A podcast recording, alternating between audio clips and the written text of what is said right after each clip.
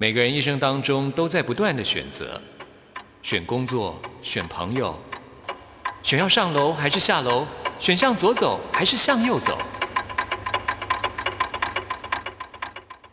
只有音乐，你不用选择，因为你要的音乐都在这里。音乐 MIT Music in Taiwan。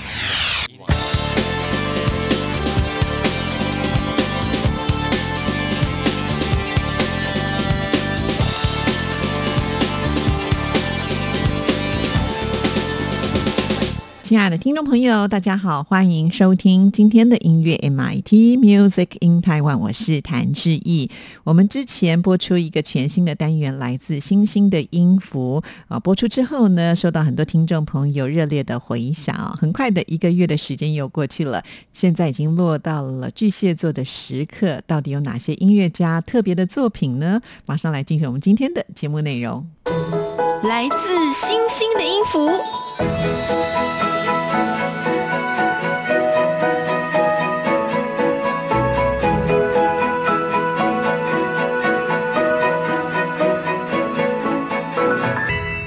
又到了来自星星的音符的单元了，在这个单元里呢，我们透过星座来认识音乐家和他的音乐故事。很高兴在这个单元当中，我们为听众朋友邀请到的就是毕业于奥地利维也纳音乐学院的长笛硕士石雅茹老师。老师您好，志毅你好，各位听众朋友大家好，我是石雅茹。是老师不只是长笛吹得好，事实上呢，他也是一位音乐制作人，还是呢这个影像的剪辑跟导演啊，真的是多才多艺啊。那上一次呢，我们在节目当中有跟听众朋友介绍过双子座的音乐家他们的音乐作品，就觉得真的非常的有意思啊。因为双子座呢，它有不同的性格，所以他们的音乐的创作呢，其实跟星座之间会有一些连结性啊。那今天要为听众朋友来介绍的就是现在这个时期，也就是应该是在六月二十二。到七月到七月二十二，二十二，那就是巨蟹座了，对不对？巨蟹座，对，嗯，巨蟹座他的性格，我想说先跟朋友们来讲一下哦。其实巨蟹座，我们有时候都会觉得说，哎，他就是呃爱家嘛，这是。最标准的一个形象，恋家的星座，恋家哈。然后呃，他们呃，其实就是很有母性的这个光辉，不论是男或是女哦。那其实巨蟹座也有两种不同的类型，虽然它不是双子，但是它也有这样子，一个是比较活跃型的巨蟹座，然后一个是比较消极型的巨蟹座，它有这两种形态。那活跃型的这种具有坚强这种意志力跟耐力，那他们对于人生呢，还有他们生活的。都是非常的熟练，他们喜欢活动，也可以赶得上时代的潮流哦。那音乐家当然也有分为这这样子的一个火药型的一个音乐家的这种呃巨蟹座的类型。那对于这种摩登流行的这种每种事物，他们都感到很有兴趣。这这是其中一种巨蟹座。那如果消极型的人呢，他就会比较容易知足。然后会逆来顺受，然后有时候会固执，也会依恋他自己就是已经拥有的。对于巨蟹座来说，他爱是一种生命的能量，他就是其实有很多很多爱。那当然，他的这样子的爱也会让他生性就是会有点多愁善感，然后比较需要慢慢相处的。巨蟹座是一个慢慢温热的一个星座，它是属于被动星座，然后慢熟的星座，所以。巨蟹座有时候不太爱跟人家发简讯，然后也不喜欢打电话。真的，真的，真的，因为我自己是巨蟹座，我就是会有这样子这种情况。对，但是如果跟你当好朋友，会对你非常非常好，非常好。嗯，所以呢，他就是对特别的人才会例外。所以那个巨蟹座自尊心就是也比较强一点，嗯，他的自尊心会强过金钱，强过事业，也强过爱情。就是说，对于巨蟹座，因为它是螃蟹嘛，它有一个坚毅的外壳，里面是很柔软的，所以他会自己会有一个自我的呃保护，然后自我的防卫，他会比别人强，所以他自尊心是不容许受到一点点伤害的。那巨蟹座的天生也比较敏锐，他是呃天生具有很好的第六感。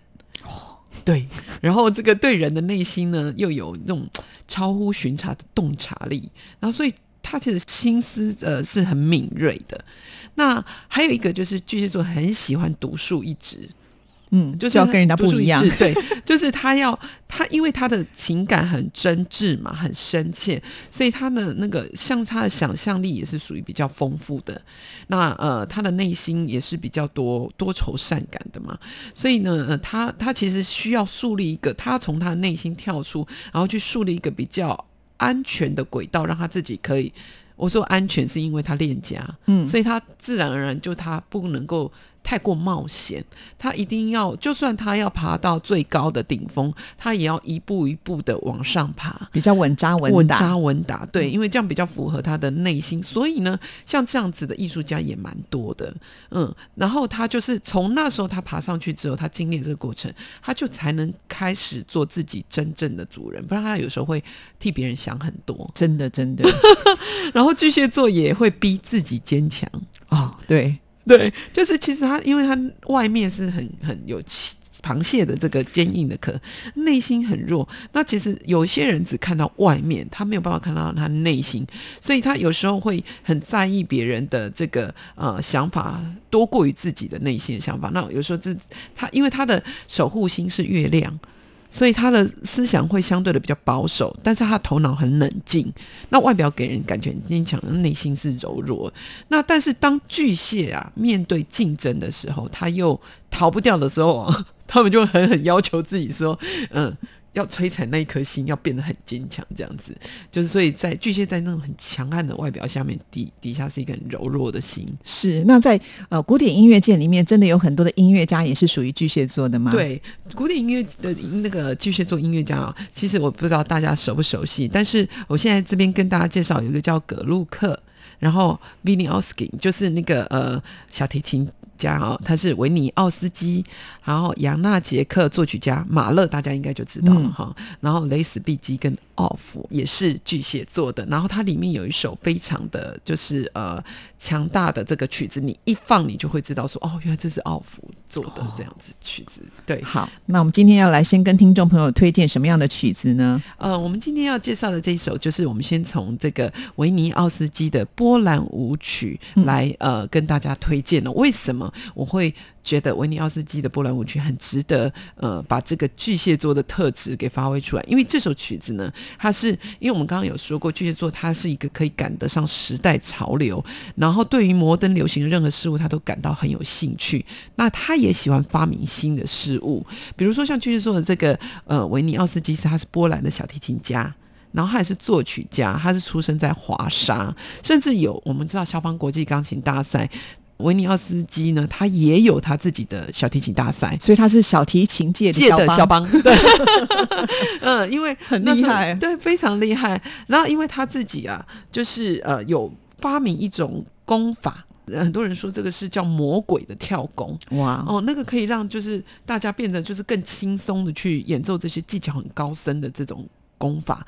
那一九三五年的时候，在华沙就有举行了这样子以他为名字的命名的这个小提琴比赛，就是从一九五二年开始，就是会每五年跟肖邦钢琴大赛一样，每五年举行一次。波兰很喜欢这样子哈哦，真的 对比奥运还要难。对，真的很难。奥运还四年，他五年。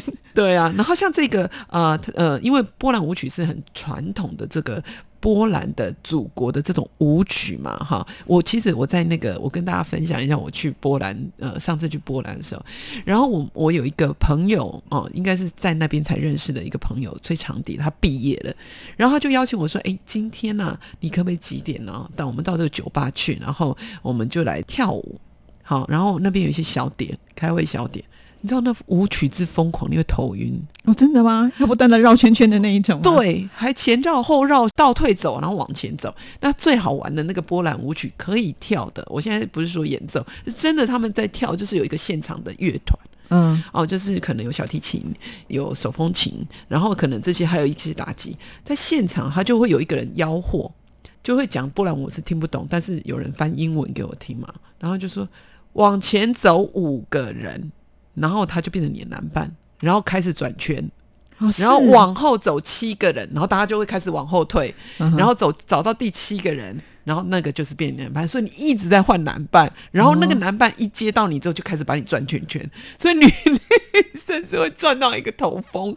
哦，真的原来波兰哦舞曲是可以跳舞的，因为以前我们对听到的古典音乐都觉得哦，那就是钢琴曲，可能就是小提琴曲。原来没有想到，在他们生活当中还有一种波兰舞曲是可以对来跳舞的。他们是可以跳舞的。那因为呃，维尼奥斯基哦，他就是有呃，一共谱写了四首华丽的波兰舞曲。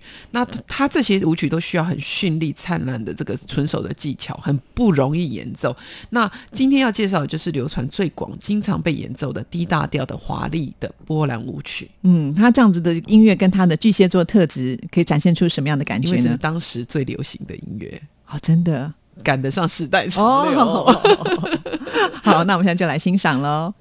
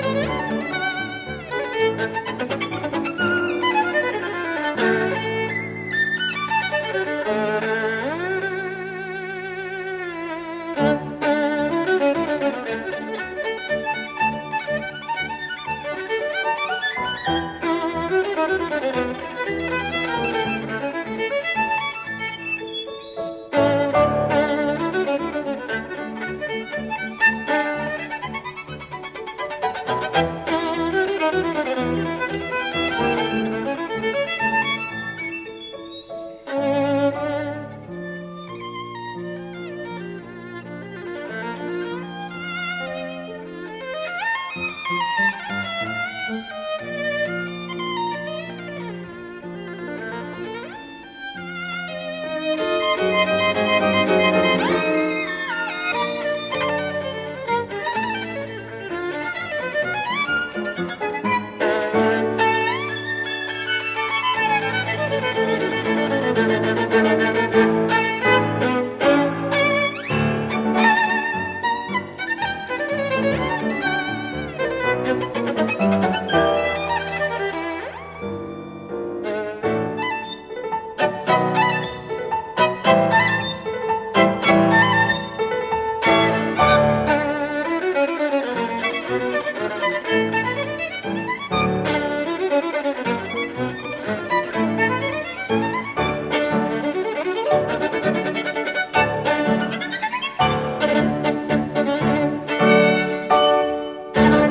刚才我们所欣赏到的就是维尼奥斯基他的波兰舞曲啊，据说好像他是一个天才音乐家嘛，对不对？是他的小提琴真的是真的是无人能敌啊、嗯我们知道有帕格那个呃帕格尼尼，帕格尼尼嘛，然后海菲兹嘛，然后这个也是一个非常厉害的小提琴家，这样子。是啊，而且我觉得他算是在浪漫主义时代的音乐家，对不对？那可是他要这么超前，我觉得不容易，因为当时在那个古典音乐时期，有些是比较保守的。对他如果要这么超前，别人会觉得你很怪。对啊，你想得出来这样子可以发明一些事呃东西或者是事情啊、怎么样的技巧，或者是应该很难跟巨蟹座联想得到吧？对可是其实呢，巨蟹座就是有属于有这样活跃型的、积极型的，还有消极型的。他就是这个维尼奥斯基就属于比较活跃型的，他就是永远要领先别人就对了。对，要 要当潮流的领先者，毕竟他是天才嘛，所以他领先的就很容易。因为不难。对啊，听说八岁的时候就已经被这个巴黎音乐学院的破例收他，哎真的。对，而且好像听说十岁就毕业了，听了就觉得 哎、怎么那么讨厌？对啊，我们怎么都没有办法两年就读毕业一个学校？他那个时候应该还是等于小学生的年纪，就去念大学应该要念的东西，对啊，哦，好难想象。园还要三年呢。对小学小班、中班、大班。所以这就是我们真的很佩服这些音乐家啦，天才就是天才哦。好，那接下来我们再介绍的是哪一位呢？我们要介绍的是杨纳杰克的小交响曲哦。那我会选择这一首曲子来呃介绍给大家欣赏，是这个可以代表巨蟹座的杨纳杰克他的强烈自尊跟自我防卫，也就是那个螃蟹的那个爪子啊。嗯，这样子，我觉得可以让大家深深刻刻的感受到。那杨纳杰克是跟这个德弗扎克还有史麦塔纳一起公认被这个杰克认为是最重要的作曲家三位啊。嗯，那杨纳杰克在布拉格的生活非常的贫困，但是因为他房间里面呢、没有钢琴，所以他只能在桌上放那个键盘来练习。但是杨纳杰克啊，在二十一岁的时候，因为杂志上发表对老师斯库韦斯基演奏格利果弥撒的批评，遭到学校退学，所以他其实是非常非常叛逆。我们也没有办法想象对，为什么巨巨蟹蟹座座通常都中规中矩，很少会叛逆的。哦，但是他叛逆还不止如此哦，因为老师对他不计较嘛，然后他就又复学了，所以呢，他就用这个顶尖的成绩毕业，因为他就强迫自己，因为老师对他有恩嘛，然后他就要报答老师，他就一直一直很努力的把这个学业拿到最优异的成绩。可是呢，他的本性没有改啊，嗯，杨纳杰克他跑到这个莱比锡的孟德尔颂音乐戏剧学院学习，又对那边的老师不满，然后在短短四个月后，他就离开了莱比锡孟德尔颂音乐戏剧学院，然后跑到其他的老师那边去学习。那又因为跟那个老师又觉得曲子跟风格不认同，然后又离开了。哈，所以他就是常常这样子跟老师，他的叛逆的性格，杨大杰克非常非常的叛逆。我我没有办法想象，呃，巨蟹座会有这么叛逆的一个性格，因为我都觉得他们很温柔嘛，哈。然后他本来在维也纳，隔了一年后，杨纳杰克二十七岁的时候，他就一口气完成了很多事。那那一年呢、他结婚，然后成立一个布尔诺管风琴学校，他自己当校长，因为他真的自己很叛逆，不满意别人，干脆我自己来办学校。这个真的我自己都觉得很有趣，就是说，因为我就不满意你嘛，然后我自己办学校，所以他那时候很年轻的时候，他就自己当校长。然后接下来比较令人伤心，因为我们说巨蟹座很爱家嘛，对，可是他两岁的孩子呢就过世了。哇，然后之后经过了十三年之后，杨纳杰克二十一岁的女儿也过世了。哇好惨哦，哦。对啊，然后杨纳杰克的婚姻就出现危机，因为两个小孩子相继过世，就是隔了虽然隔了十三年，但孩子都过世了。但是对他来说，虽然是很大的打击，他创作突然就源源不绝，嗯就一直来一直来。然后自从村上春树把杨纳杰克的小交响曲就是放在书里面，，对，放到长篇小说以后，那因为小说的第一幕，女主女主角青豆坐在计程车里面，然后高速公路上的这个长长的车龙，收音机就是放着杨纳杰克的小交响曲，然后全球就掀起一阵这个杨纳杰克的疯狂的狂热，这样。所以呢，杨纳杰克算是一个很典型的大器晚成的作曲家。然后他年轻的时候在捷克第二大城市布鲁诺这里创立了这个管风琴学校，一直到他大概四十多岁写出大受欢迎的歌曲以后，才决心要走上作曲家的路。四十多岁以后才变作曲家，因为前面都在叛逆嘛，然后当了校长之后，觉得自己要认真一点写曲子。那他最著名的管弦乐作品就是这首小交响曲。这样听起来就觉得，哎，明明我们现在介绍两个音乐家都是巨蟹座，那刚才的维尼奥斯基他是很小的时候就展现才华，对对不对？然后这一位是大器晚成，对四十岁以后才开始变成有名的作曲家。是啊，而且这首小交响曲变成是他七十二岁高龄才完成的，哦，真的啊，把想念孩子的都变成创作的动力。对，其实很多音乐家都是这样，就是如果有经历过比较伤痛的话，通常他们是会化悲愤为力量，对就会充实到他们的音乐创作上。对，嗯是好，那我们现在就来听这首小交响曲。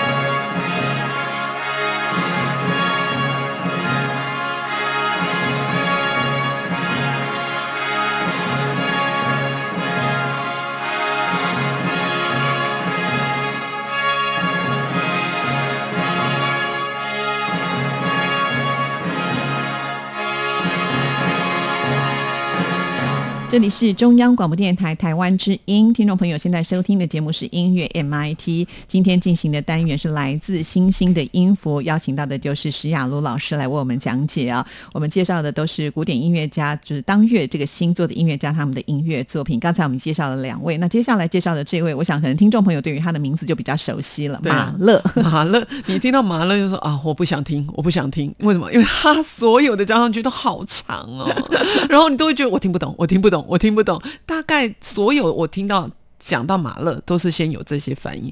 你不知道马勒是巨蟹座的，对，因为巨蟹座怎么写那么长的那个曲子？呃，我要讲这是跟他的这个。爱情有关系，那我们要欣赏的是马勒的三 C 小调的第五号交响曲的第四乐章稍慢版。为什么我会把它跟他的爱情讲的有关系？因为他是一个奥地利的作曲家嘛，哈，在一次社交场合，他就遇到了呃这个阿尔玛啊、那阿尔玛这个是他的太太嘛，哦，那她是一位处女座，那这个太太她也是一位奥地利的作曲家，也是作家，也是社会名流。然后呢，她除了曾经是作曲家马勒的妻子，马勒过世以后，她又有呃结识了建筑师，然后又结识了呃小说家，所以她先后呢又有两次婚姻。因为她是处女座，这跟巨蟹座的马勒没关系哦。但是马马勒过世之后，他就又有再婚了，所以他总共这个呃阿尔玛总共有三次的婚姻，其中第一次是跟马勒。那呃，在维也纳的时候呢，这个阿尔玛哦又不乏追求者，这样子就很多人追他。里面还有一个追求者是非常非常有名，是画作问，这是呃 Klimt 那个吻，就是很漂亮、金碧辉煌的一个奥地利的画家的。也也很想要追求他。那阿尔玛一开始对马勒没有兴趣，嗯因为那时候有传闻说这个巨蟹座的马勒是哎，想跟每个唱歌剧的年轻女孩都有绯闻。哎，你相信吗？巨蟹座怎么会想要搞绯闻？他不是很爱家，应该是很纯情，怎么会有那种传闻说他想要跟每个年轻？因为马勒也蛮帅的，嗯。然后两人相见的时候，就对这个呃，就是呃一出歌剧，就是发生了争论，这样子。就巨蟹座的马勒跟阿尔玛，我们明天见面。再谈这样子，就是我我觉得我的想法，这个歌剧的想法什么？结果从此之后，两个人飞快的展开这个感情。然后呢，隔一年呢，大概三月九号，两个人就举举行了这个私人的婚礼。两人的朋友都对这个婚姻表示很怀疑，就是怎么可能他会去嫁给他？他怎么会娶她这样子？然后那时候还有一个人，就是他的朋友，去把马勒称作是骷髅的犹太人。就是弯腰驼背的犹太人，是对，然后配不上阿玛这样的大家闺秀。我刚刚有跟听众朋友分享说，这个阿玛是很多人要追，嗯，怎么可能去嫁给他？可是呢，阿玛对于马勒的作品真的是非常非常的喜欢，因为马勒天生忧郁，有一点巨蟹座的那种，嗯，但是他有控制欲，嗯哼哼哼。马勒在家里，他的老婆。做处女座这个老婆本来是作曲家，她是不可以作曲的，大男人主义就是，她不能作曲哎，所以她不能作曲。那可是那时候。阿玛就会非常火大，我也是作曲家，你也是作曲家，为什么只有你可以作曲？可是呢，他们两个之间有非常多的就是激情的时刻啊，所以尤其是马勒，他曾经给阿玛写过很多热情的信啊，所以这也是为什么阿玛甘愿走入这场婚姻，因为他很喜欢马勒的音乐。据阿玛本人回忆说，她第一次听到丈夫创作第三交响曲的时候，好像被一种无名的那种感动哦，兴奋驱使，被电到了，被电到，而且只想永远陪伴在他身边。啊，你看用音乐呢去追求这个对方的心，你看真的是好棒。对，马勒真的性情很古怪，但是遇到爱情的时候，他也会稍稍的收敛起他那个火爆的脾气。然后，因为阿尔玛小他二十岁，哇，对，所以他等于是二十岁都可以当他的爸爸吧。他就把那个马勒的第八交响曲献给他。阿尔玛这样子，这是唯一有马勒有体现的那个曲子，这样子。那所以我们今天要欣赏的这一首呃曲子啊，我是觉得呃，因为这个在魂断威尼斯啊。有就是用了这一首三 C 小调的第五号交响曲第四乐章作为这个配乐，嗯，那这首可以号称是二十世纪最美的音乐情书，也就是呢虏获佳人芳心的求婚曲，这样子。哇！当时四十二岁的马勒邂逅了年仅三十三岁，就是业界公认的这个阿尔玛哦，原本只有两个乐章的作品，新婚后变成五个乐章。就突然有动力，一直写，一直写，就写了七十分钟长，这样子，就超长的。那我想说，今天来请听众朋友来欣赏这个第四乐章比较慢版的抒情的。好，那我们一起来欣赏喽。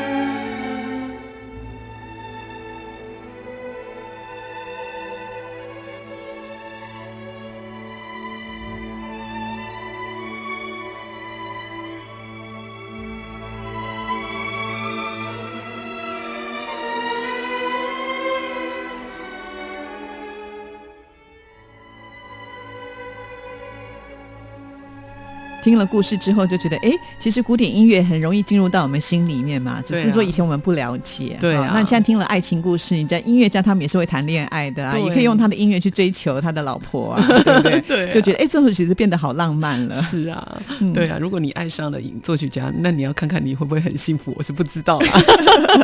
是有时候那个男人会稍微霸道一点，对，因为通常音乐家他们。就是会有音乐家的性格，对，会比较就是大男人一点，这好像真的是还蛮多有这样的情况。对啊，对啊，但是你爱上的是他的才华，还是爱上他的性格呢？那就不一定了。真的，对，有时候听了音乐就消气了嘛。所以音乐多么重要的一个功能哦。好，那接下来我们要介绍的是哪一位音乐家呢？呃，介绍的是蕾丝碧姬哦，他的呃甜美的华尔兹这首曲子，我想要用这一首曲子来介绍蕾丝碧姬这个巨蟹座蕾丝碧姬爱家的一个音乐哦。那这个呃雷斯毕竟是一位意大利的作曲家，他的作品呢融合了这种印象派跟新古典主义风格。那他是出生在波罗纳这个地方，波罗纳这个地方就是那个我们在吃意大利面，然后很多肉酱意大利面的地方。这个地方，那他是自小就是随父亲学习钢琴跟小提琴嘛，哈。那但是他只有学历只有到音乐职业高中哦，还不是专业的学校。那他在二十一岁的时候，他就有去俄国跟随首席小提琴家哦，还有。那个尼姆斯基高萨可夫学习作曲五个月这样，那他那时候就是不得不向政府低头，就是说承诺会向那些哦投奔出走的这个意大利音乐家，像是托斯卡尼尼。发表这种呃很多的评论啊，才可以在音乐学院工作。那和我们现在欣赏他二十四岁就创作了他的这个呃钢琴六首作品的性格就完全截然不同。那这首甜美的华尔兹是选自他六首钢琴小品的第一首，它有一点。法式沙龙的风格，然后有一种甜美优雅的这种去阐述哦。那这首短短的小曲子之间呢，好像仿佛就是透露着这个巨蟹座哦喜欢和家人和乐融融的过着安稳的日子的这一种的曲调，啊，非常非常的美，这样子。那新古典主义的这个音乐是其实是在十九世纪到二十世纪，呃，古典音乐的一种流派。那在美学上，它是反对浪漫主义音乐。和后浪漫主义音乐这种标题性跟主观，所以他就是才会有产生这种新古典。他是希望我们还是遵照一点点古典，但是我还是要变，对，还是要变。那这个雷斯毕吉他现在的作风就是有一点在这个新古典主义风格上面去做。阐述，所以你会感觉哎，有一点点古典，但还蛮新。我们室内装潢不是有新古典呃什么这个风格风格，嗯，然后有很多的风格。那音乐也有这样子的一个风格，是这就刚才老师也有提到，就是巨蟹座就是会有一点点想要跟人家不一样的地方。对，我虽然可以很传统，可是我绝对不会照抄，对我一定要创新出自己的一个特色。对，所以他们就是会去做一些领先的改变。对，是是，我还蛮喜欢呃这首甜美的华尔兹，尤其是出自。他所写的这样子的一个旋律啊，我觉得大家都应该会很喜欢。好，那我们一起来欣赏喽。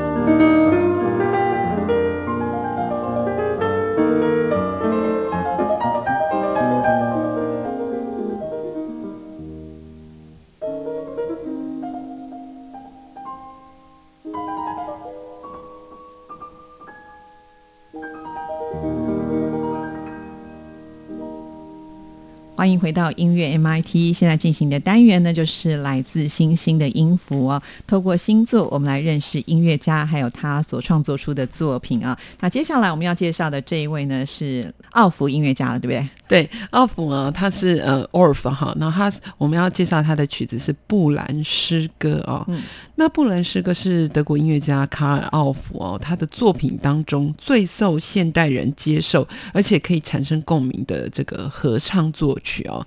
那你在电视、电影或者是广告配乐中，你就会他一出来的时候，等一下你放下去的时候，你就觉得 啊，就是这一首，啊，这个叫布兰诗歌，对，然后你就觉得天啊，好震撼哦、而且这么的熟悉，太长太长，可以听到这首曲子了。，对我讲一个很有趣的故事哦，就是我去年去呃欧洲演出的巡演的时候，我后来要到匈牙利去找我老师，然后要回来的时候，他帮我叫了一台，你知道欧洲有一种计程车是不是计程车，就是私家车，然后他让你搭便车。Uber 这种的类似，也不是 Uber，他就去一个网站哦，嗯所以他们也没有什么，他是直接自己付的，他就跟你讲说，我现在要几月几号几点钟要从哪一个地点出发，就顺便可以载你。对，然后你只要付我你要去的地方多少钱，然后他们就在讯息当中来沟通交易，哦，好特别哦，所以跟 Uber 绑定那个不太一样。对，就是你要配合他，他不是他来配合你对，。是你要配合他，因为他是沿路如果会经过，他说 OK 我载你，嗯，你知道吗？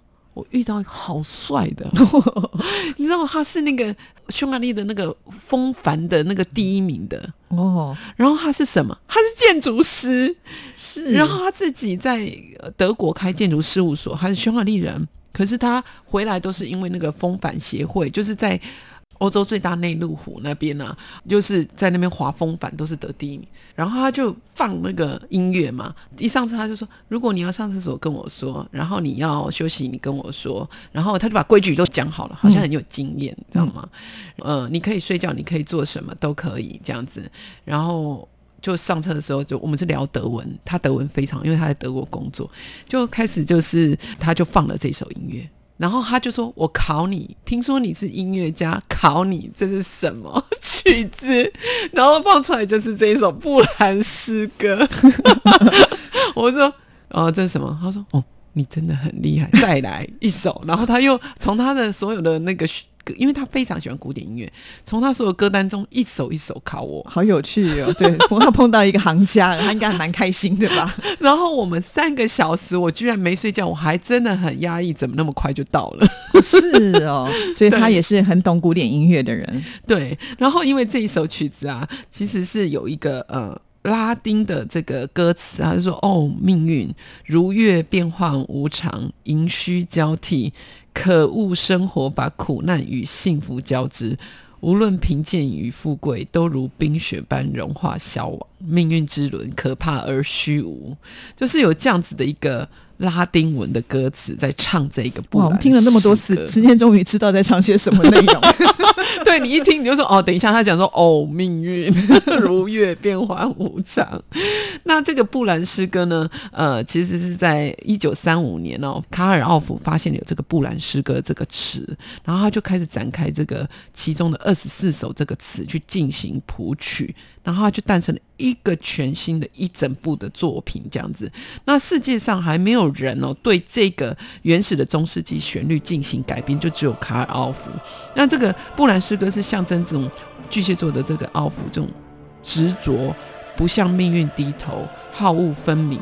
然后在创作技法上运用最简单的这个旋律素材，强烈吃重的节奏。你大家听到那个吃重的节奏，没有任何发展跟变样的这个乐句，大量的一直反反复复、反反复复的出现，然后看似很单调乏味的这种手法，可是这个一直堆叠起来，同样一个节奏震撼。很震撼，就是营造出一种源源不绝的能量来挑动听众的情绪。嗯，像我们每次在看电影，假设说你要出去冒险啦，对人家都会选这个音乐，真的，对不对？就是你就觉得精神就来了。对，就他比军歌还厉害，对，就好像说你听这个音乐的时候，你就好像会有无比的勇气的感觉的。哈然。后他居然是一个中古世纪的诗歌，嗯，我觉得好了不起的巨蟹而且，没有人敢改，就只有他，就只有敢改的，就只有奥福而已。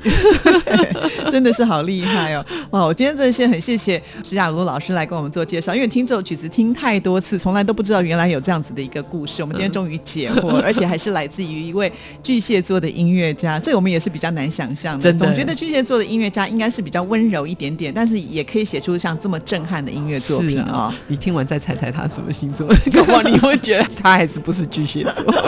哦，那我们现在就来欣赏这首作品，也谢谢施雅茹老师在我们今天节目当中为听众朋友做这么详细有趣的介绍，谢谢。谢谢志毅。那我们今天的节目呢，也要在这里跟大家说声再见了，谢谢您的收听，祝福您，拜拜。